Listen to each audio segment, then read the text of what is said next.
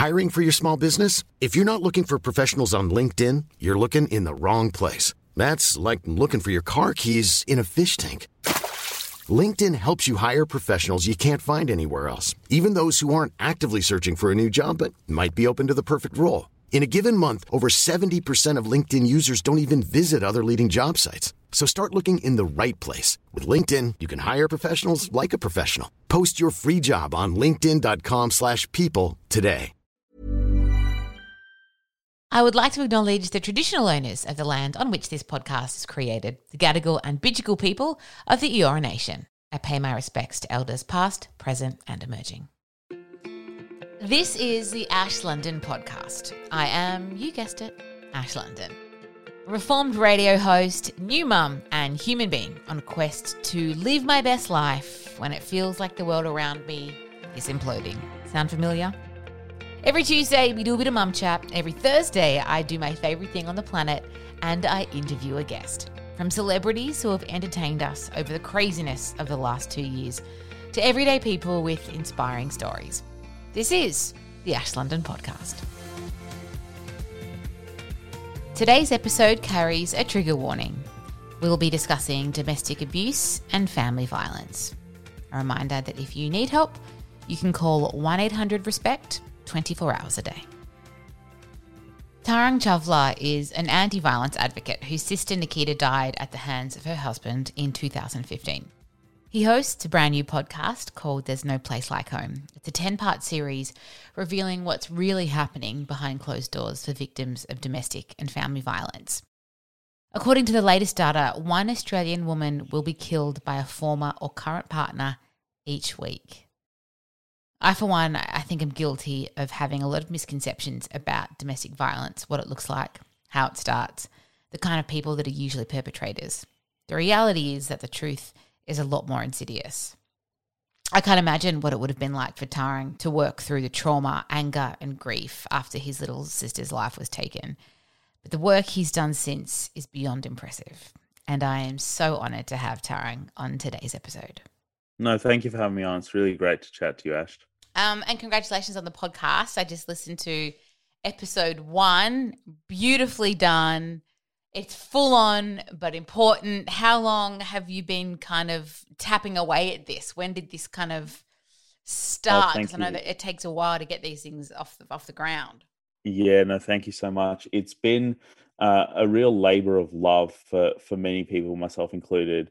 I've worked on it for probably the last uh, six or so months wow. uh, in in quite an intense capacity. Like you know, from um, helping to you know identify the victim survivors that we should speak to on the podcast to um, what are the sorts of uh, care requirements we need to take mm. when dealing with people who have lived experience of horrific kinds of trauma um, to the actual recording process, you know, interviewing experts, practitioners, frontline workers, that kind of thing. So it's been a real um, labor of love from my perspective and from everyone involved, the whole Future Women team that um, they've put this together, as well as um, the team at CommBank who are supporting the podcast as well, have been fantastic. You know, a lot of feedback yeah. from them in terms of um, the work that they're doing, in terms of supporting um, women primarily who are living with financial abuse um, mm. and supporting them to, to get a fresh start in life after they do leave an abusive relationship.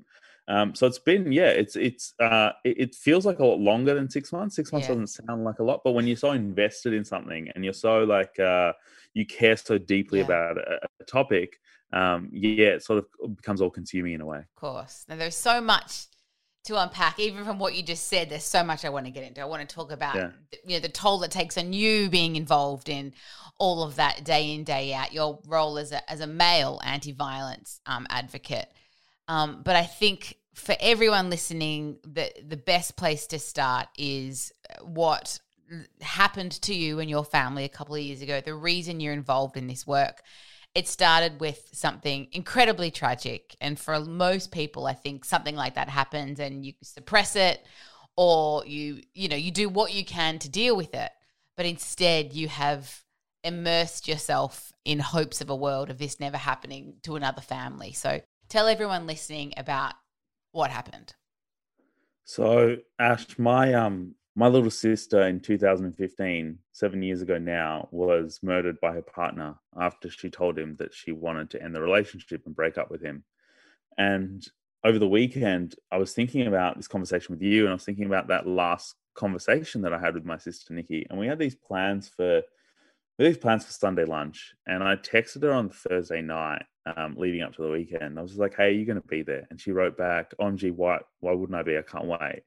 Um, but Nikki never made it to lunch, and she didn't make it to any other lunches because the following morning, I, I remember um, the knock on the door at six a.m.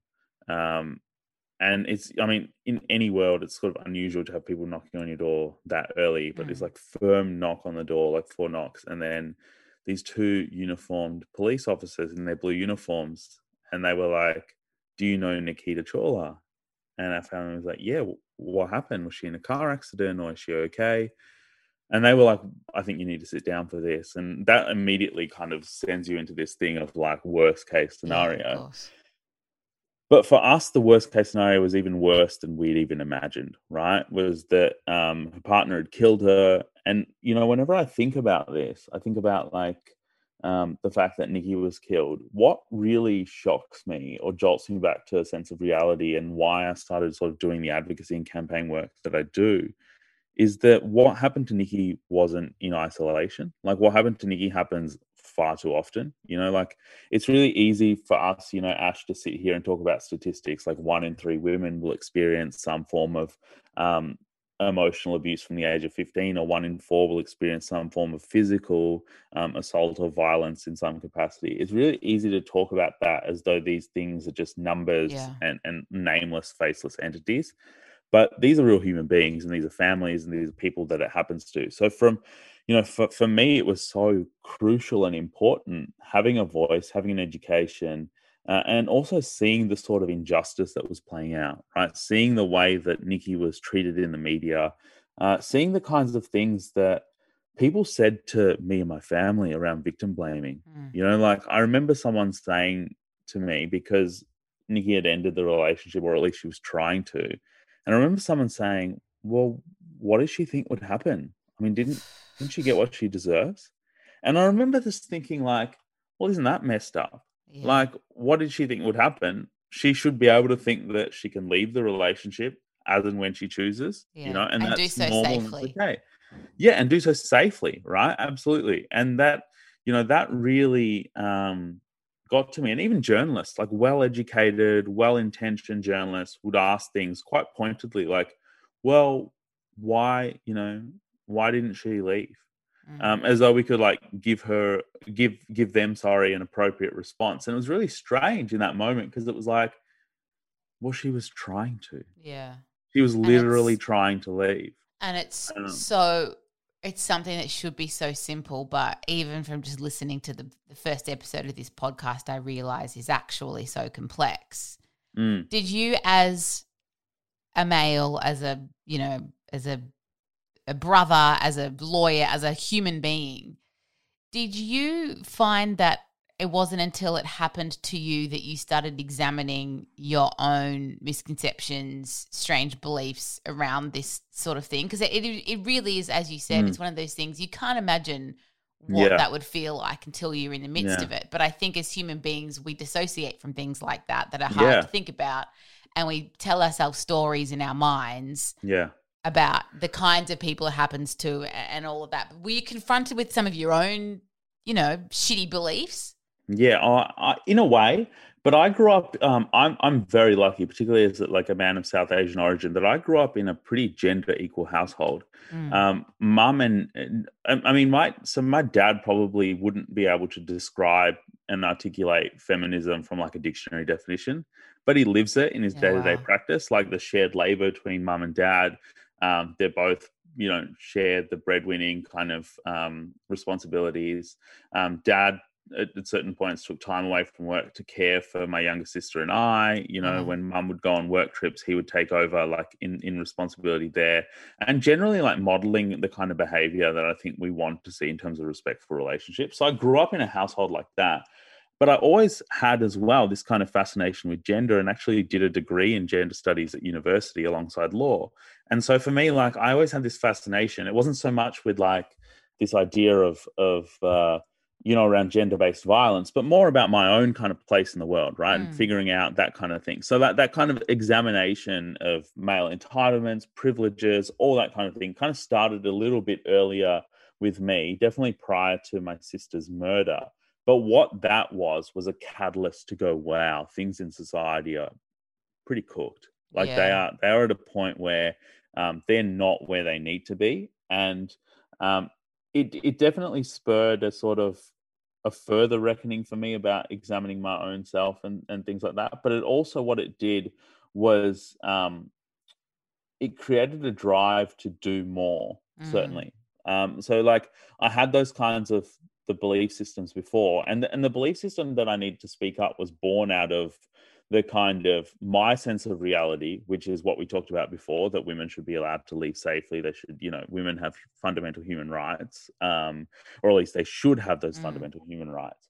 And so for, for me, it came from that, that I believe in this, but I'm living in a society where we're not seeing this. So mm. what can I do to to say something about it? So for me, it came from that. It really came from like, you know, now there's something to rest my hat on to be like, wow, this has hit too close to home. Yeah. Um, and one of the sad things that I suppose in reflecting on that is that a lot of men, and I put myself in this category, that I wouldn't have spoken out to the degree that I do um, if not for my sister being yeah. murdered in a very horrific and very public way. That said, change starts at home. You know, change starts with the really small behavior. So for the men that are listening, you know, I would say that, you know, you don't need to wait for a tragedy to strike. You don't need to um, wait for something really horrible to happen or even put it in those terms. There are little fundamental small changes that we can make day to day. And I think they add up to more. I think mm. those things add up to far more than anything that I'll do in my lifetime. Yeah. And I think we do see that echoed so easily in society, even things like, I don't want to get political, but even things like Scott Morrison having to kind of center it around him as a father before he's able to kind of have any empathy for a situation. I think it doesn't help when it isn't modeled properly from the from the places it, it should be modeled. But I think um, from all accounts, it sounds like Nikki was an incredible woman, strong woman, an independent woman, a sassy woman, a well educated woman, a legend. And I think, you know, you don't expect this to happen to your sister. You don't expect it to happen to someone so close to home. But I think maybe there are some misconceptions around the type of women that um, domestic abuse and violence can happen to, and they are so ill founded. Yeah, no, Nikki was a superstar. She was like, you know, I I often reflect on the the time that we shared. She lived for 23 years, and I just think the amount of love that she poured into the world, into her relationships, and the people around her. You know, some people aren't able to, you know, aren't so don't receive so much love from someone close to them in a whole lifetime. And yet she was so generous of of spirit and and kindness. Um and not in that kind of like new age be kind yeah. instagram movement but genuinely just a kind and generous hearted person. Um she growing up she was obsessed with like art and culture and she was a, a dancer um classically trained in indian um south indian mohiniyattam dancing and she was um also a choreographer who kind of found a way to combine um, contemporary Bollywood with like hip hop funk and then like classical training. And so she had this kind of real gift about her. Um, and and what saddens me more than anything, really, you know, like we often talk about victims, you know, particularly women who lose their lives um, to men's violence as being, you know, just the cause of their death. You know, she's often described as a murder victim, but that's yeah. just the that's just the way that her life was taken from her, right? That's the way that she died. But her life is really something else. It's about her creativity, her spirit, her generosity. And I think that one of the reasons that I was drawn to this podcast in particular and hosting There's No Place Like Home, because Jamila Rizvi um, of Future Women um, approached me and she was like, "Hey, would you be interested in this?" And I, you know, and I said I need to give it some thought because there's this there's this thing around the whole true crime movement of sensationalizing the way that women in particular are treated. And yeah. for me, it was like we need to do right by them. We need to treat them with compassion, and dignity, respect, and support them to uh, to speak in their own words, empower them so that they can speak from first person perspective. Mm. And that's what we've done in this podcast. And so for me, like that was really important. And like that, that sort of was spurred by my belief in who Nikki was as a person, that she was this creative, independent, driven person. Um, but then also what it tells me and what I what I hope listeners take from this is that it speaks to the epidemic nature of the issue. That it's not just something happening kind of somewhere in another suburb that you know we don't know about or people that we wouldn't necessarily associate with. Violence exists on a continuum you know and there's uh, there's a spectrum of behavior. And so what happened to nikki might be the most extreme end but it starts with really small stuff. It starts with disrespect and inequality and those kinds of, kinds of things. So we really have to address it at this level where it sort of um, what can we do as human beings and what can men do as human beings to embody kind of equality and respect and listening to women? And and it, it admitting that along the way we're going to falter, we're going to have mm. misunderstandings. We might say something that inadvertently offends someone or hurts someone's feelings, particularly women. Um, but we're navigating this space, you mm. know, particularly men beyond a certain age. We didn't grow up with respect for relationships at school. We didn't grow yeah. up with a lot of that stuff that now people are talking about. You know, they're talking about consent education in schools and actually implementing that now we didn't have that in sexual education. It no. was like, Here, here's a banana. That's how you put a condom on. So you true. and it was like, and it was like, oh, great. Like, whereas penises now don't look anything of, like bananas, by the way. pardon? And penises don't look anything like bananas. Yeah, that was the biggest yeah, shock for me yeah. when I saw one. I was, what is yeah, it? Yeah, yeah, yeah, exactly. It's like that's very, it's very curved um, and yellow think, and pointy on the end. What? I just think like we're we're making strides as a as a society and as a culture, uh, mm. uh, and I think it's so important that we continue that. I think it's so important that we continue that education. And there's no place like home. This podcast is one of those resources. You know, it's mm. one of those things that people can listen to and learn and understand that victim survivors don't look a particular way. They don't have a certain job. Uh, they don't come from a certain socioeconomic group. Same way that perpetrators of violence can come from all walks of society. You know, we're seeing you know, it's quite tragic now seeing the way that this is unfolding. That like, um, you know, the alleged actions of Andrew O'Keefe, for example, you know, a, a, kind of celebrated figure in the Australian media who is is shown to have, you know, a problem and has been in and out of court, and you know, all mm. of this stuff, you know, about his alleged actions there. So there's all of this stuff that kind of we need to reflect on and examine as a society about who are the people that are um, that are suffering from this and who are the people that do it as well.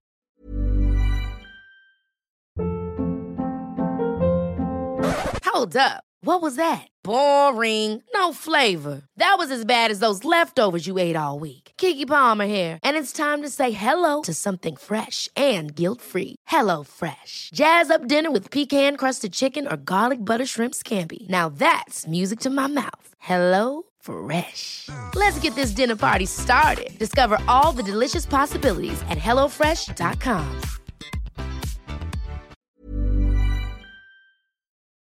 I've been in that situation where you get completely bad, unexpected news about someone you love, and I know that it's, you know, it, takes your breath away, and it comes in waves and waves over coming weeks and months where you you remember the reality of what's happened and you feel kind of like you can't do anything. Mm.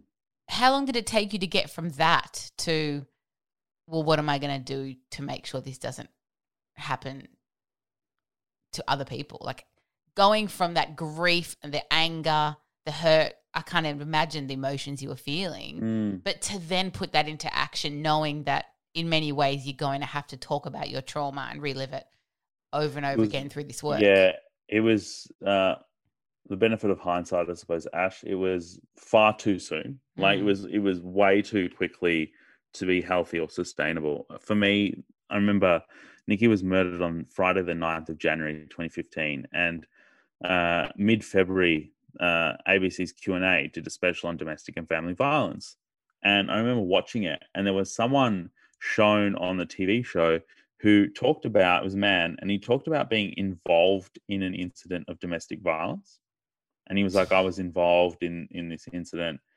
and as it was sort of revealed throughout the program, he had like bashed his former partner. She was like hospitalized several times, had to have like reconstructive surgery. He spent jail time, and it was really like horrible incident of domestic violence, and he talked about it like he was like an abstract Yeah. party, like the way you talk about like a car accident or Yeah. something that happened through no Like one's he fault. walked past and called the cops when he realized what was happening Yeah. or something. Yeah, because I would like I was involved in something this afternoon. I had to do exactly what you just said, right? Something like that. But it wasn't like that. He was talking about it in a strange way, like um, almost like out of body. And I was like, that made me feel really uncomfortable. That made me feel like, dude, you kind of like you weren't involved in that. You did that. Yeah. Like the reason that she had to go to hospital and get reconstructive surgery is because of your actions.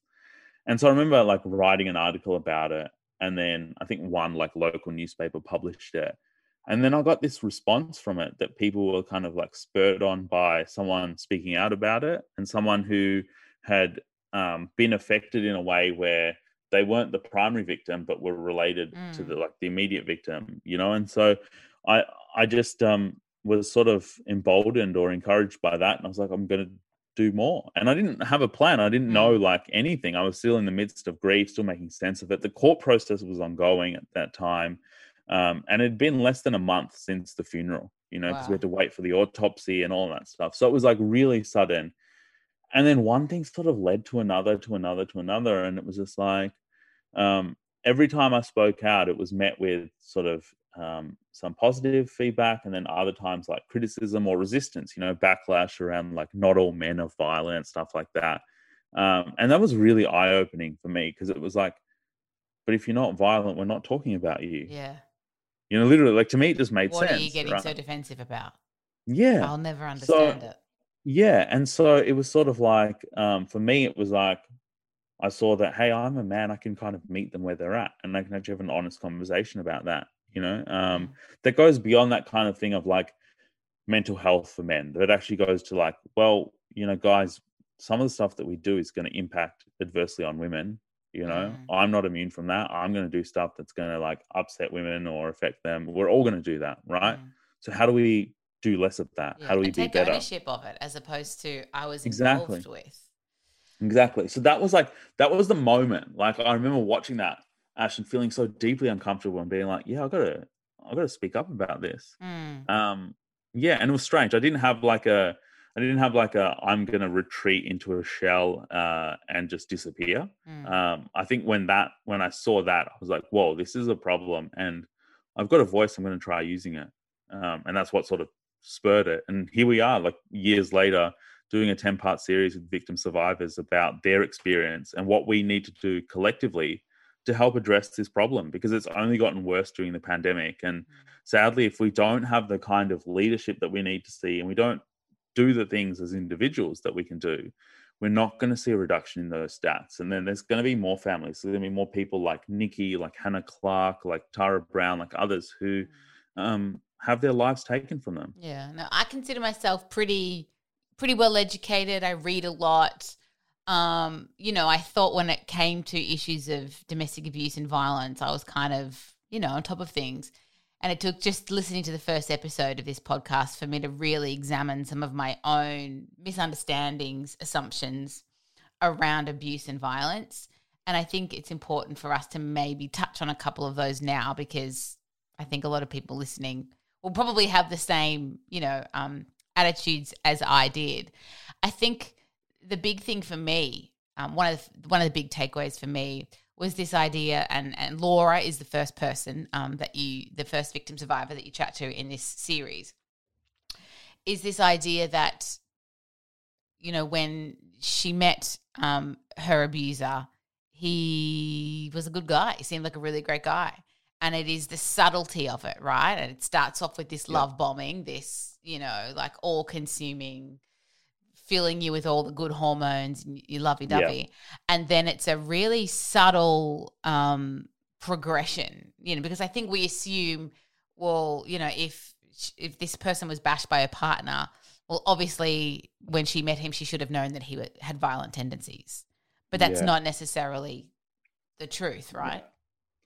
No, not at all. And Laura's Laura's experience and her stories, you know, are just we're having this conversation now, and in my mind, is just playing over the conversations that Laura and I had. And Laura's not a real name. I sh- should say that you know um, her name has been changed to protect her identity and privacy. That's happened with some of the victim survivors. Others are in a position where um, their identities are public, and they mm. do, or they have spoken a little bit previously about sort of their lived experiences. So um, they're comfortable and safe to be able to use their their real names. Laura, regrettably, isn't you know and that's sort of that's like one of the things about the lasting impact of abuse that if she speaks about what happened to her she can't do so in her own name and in her own identity because that puts her at further risk. Um, but to address your question ash i mean abusers don't come with like a tattoo across their forehead just saying like who they are or what they're capable of right? So uh, it, it and it happens slowly you know, there's there's a, an issue that's sort of been dominating news headlines over the last um, couple of years since the tragic death um, or, or, murder, I should say, of um, Hannah Clarke and her three children mm. around coercive control. Mm. And that's something that's touched on throughout the series, you know, and we don't, um, we've taken a very like journalistic perspective of not saying that we should criminalize it or we shouldn't criminalizing it, but really giving voice to people, A, who've lived it, and B, who are most affected by it. You know, um, so we, we've sort of seen how, um, in Laura's case, all of these sorts of subtle behaviors around controlling and diminishing her sense of self eventually escalated. You know, in a way where, and, and when people listen to this, what I think will shock them the most is that it took other people to piece together the puzzle for Laura mm. that you are you're actually surviving quite dangerous abuse and this man could kill you. Mm. you know and, and that's the thing right? That it often and this is our responsibility as people to be uh, knowledgeable of the warning signs. And that's one of the things that we touch on in that first episode is around what are the signs of escalating abuse? You know what are the things that are non-physical that put you at risk? Like inability to access financial resources because your partner's controlling them, limiting who you can see and when. So this kind of kind of controlling coercive behavior that's designed to take away power from you, to, to have control over you, right? And so that kind of stuff, you can't see it. No. Right. You can't you can't like it's not gonna bruise you, it's not gonna put a scar on you, but it's there and it can take away from a victim survivor's agency and sense of self and their self-esteem and that slowly erodes them to the point where like particularly after that love bombing behavior which is um you know like over the top affection like quite early on like you know you, you'll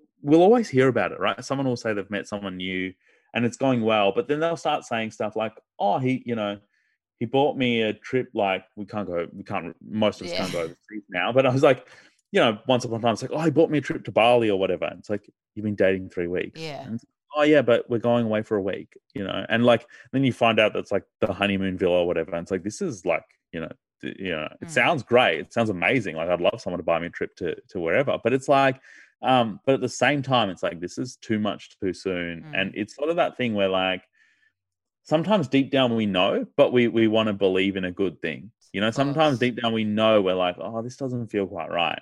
And in that respect, it's so important for us, you know, women, men, non binary people, everyone to trust our gut a bit, you know, particularly in the early stages of a relationship, um, you know, around love bombing. So Laura, regrettably, you know, suffered from a lot of, you know, a lot of non physical abuse and a lot of psychological, emotional, um, financial abuse early on and risked homelessness. You know, at one point, um, at one point, you know, she had to, she tried to escape, and it it was you know so difficult for her.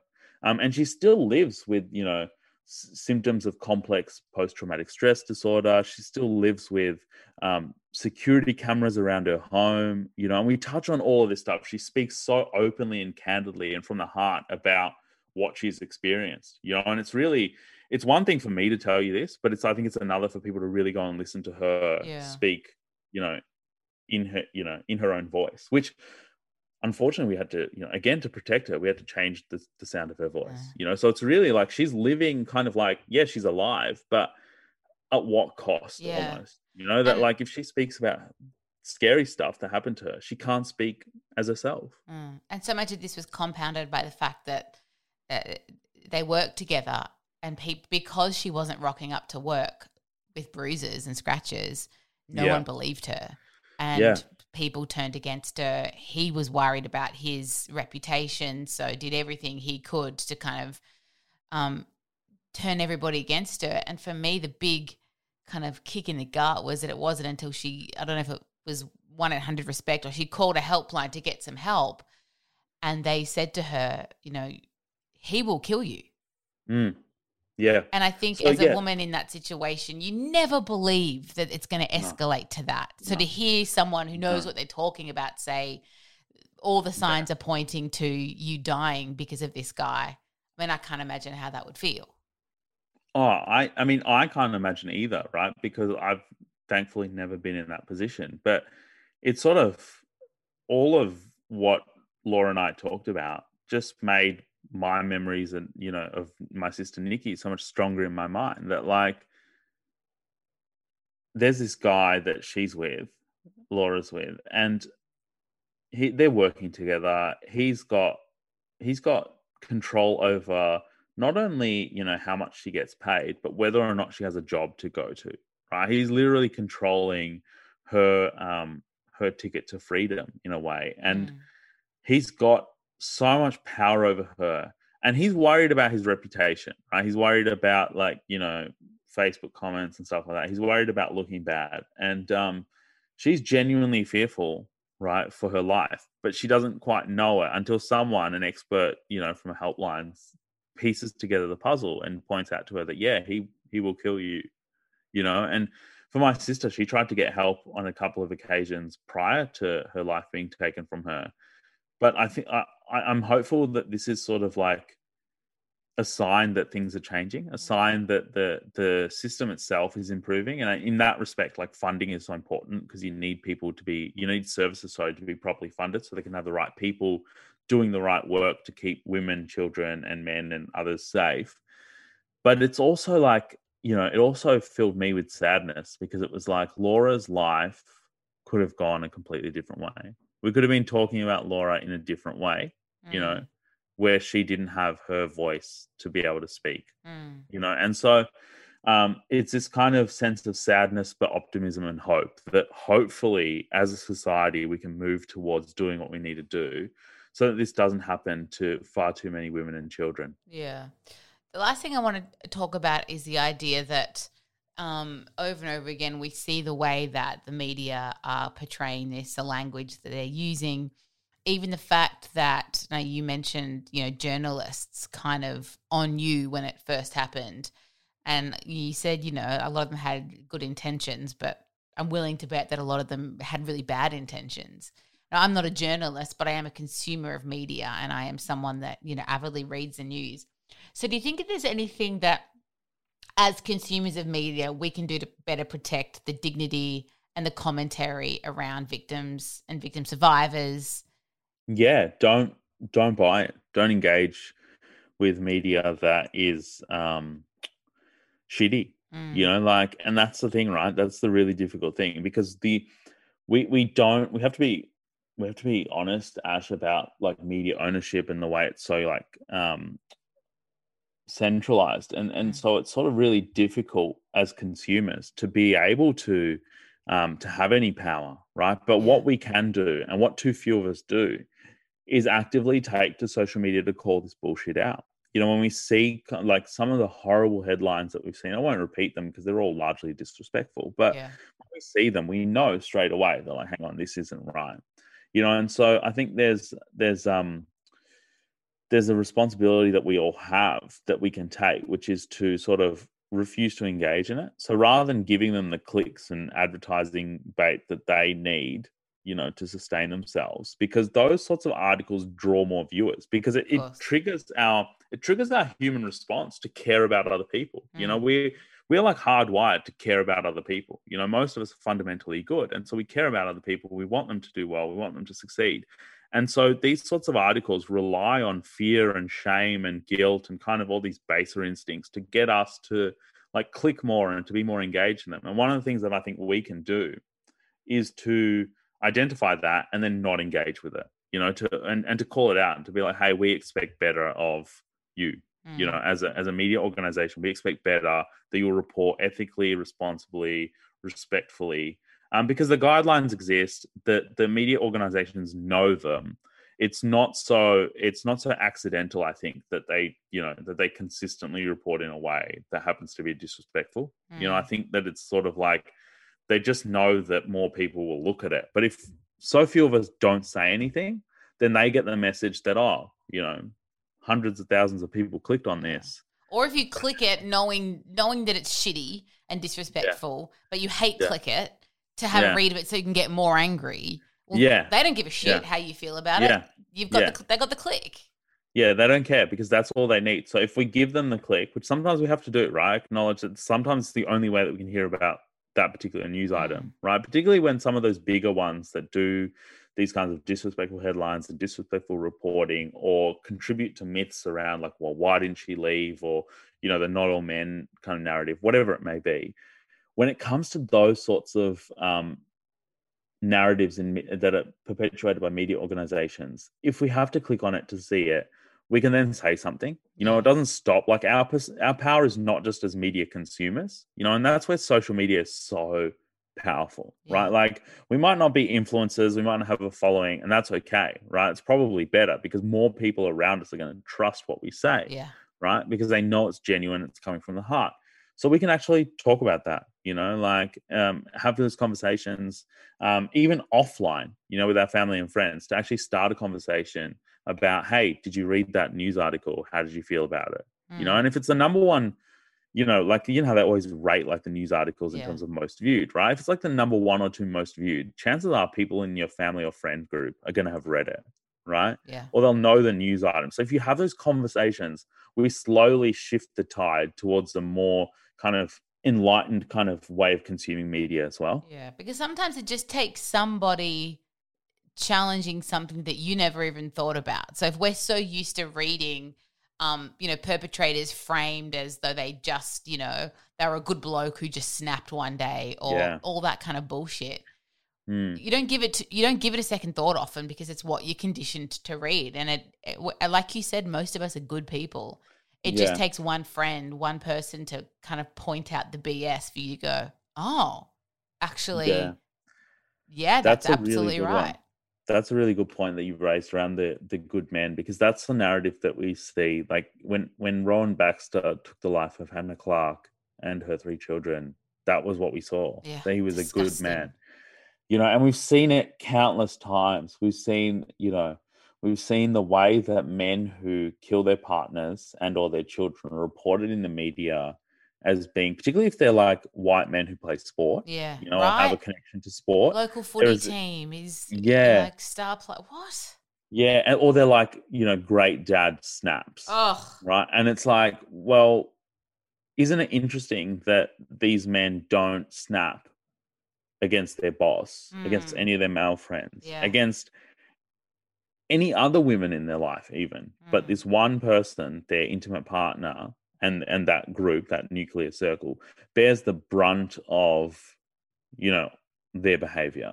You know, so it's not really that violent men snap and lose control. They just choose to exert control in a different way. Mm. You know, so that's one of the myths that we sort of look to unpack throughout the series as well around this idea of of men who men who murder their partners are fundamentally not good men. No. You know, because good men don't do that, you know. Um, and the media plays a, a, a big responsibility there, I think, in terms of the way that they report, the way that they will, um, you know, the, the taking of a woman's life is like a footnote, and the rest of the article is about his footy footy career, or like you said, like the local. it kind of humanizes him. Yeah, yeah, and we don't need that, particularly in the media afterwards. We don't need to, you know, and we don't need to go into like the opposite territory as well, where we're just, you know, calling him things either. We just need to report in a way that's actually responsible and ethical, and Mm. actually speaks to the facts of what's going on, while educating people about the reality of this as well. Mm, Absolutely, absolutely. Well, I've only heard the first episode, um, but I will be listening to the whole series. And you know, it's tough listening; it's uncomfortable Mm. listening. but you know it is important because this is tough and uncomfortable. Like that's just Yeah. the reality of it. So Yeah. um, I can't imagine how full on it's been for you to be, you know, once again kind of knee deep in this. But good on you, mate. I think it's No, thank you, Ash. an Thank incredible. Endeavor and a labor of love. So good on you. Thank you so much for having me, Ash. And I really hope people get something out of it. And like you said, it's difficult at times to listen to, but necessary. And I think that um, I think that's something that people can go gently with. You know, like Mm. it's there. You don't need to listen to it all in one sitting. If it's Mm. difficult, take a break, look after yourselves. But yeah. And have I'm definitely- conversations. That's what I did.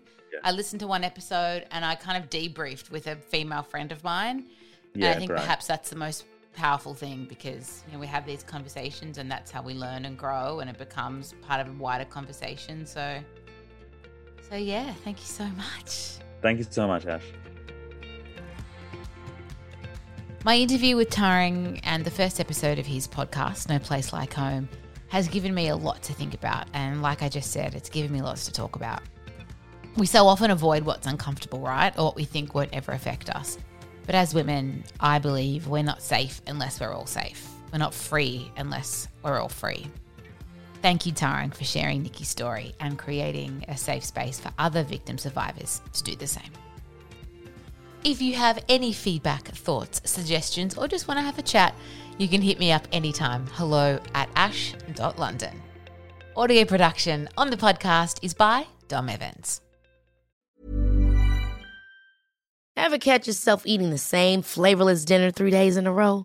Dreaming of something better? Well, HelloFresh is your guilt-free dream come true, baby. It's me, Keke Palmer.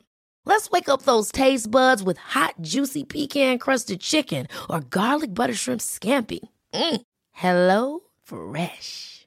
Stop dreaming of all the delicious possibilities and dig in at HelloFresh.com.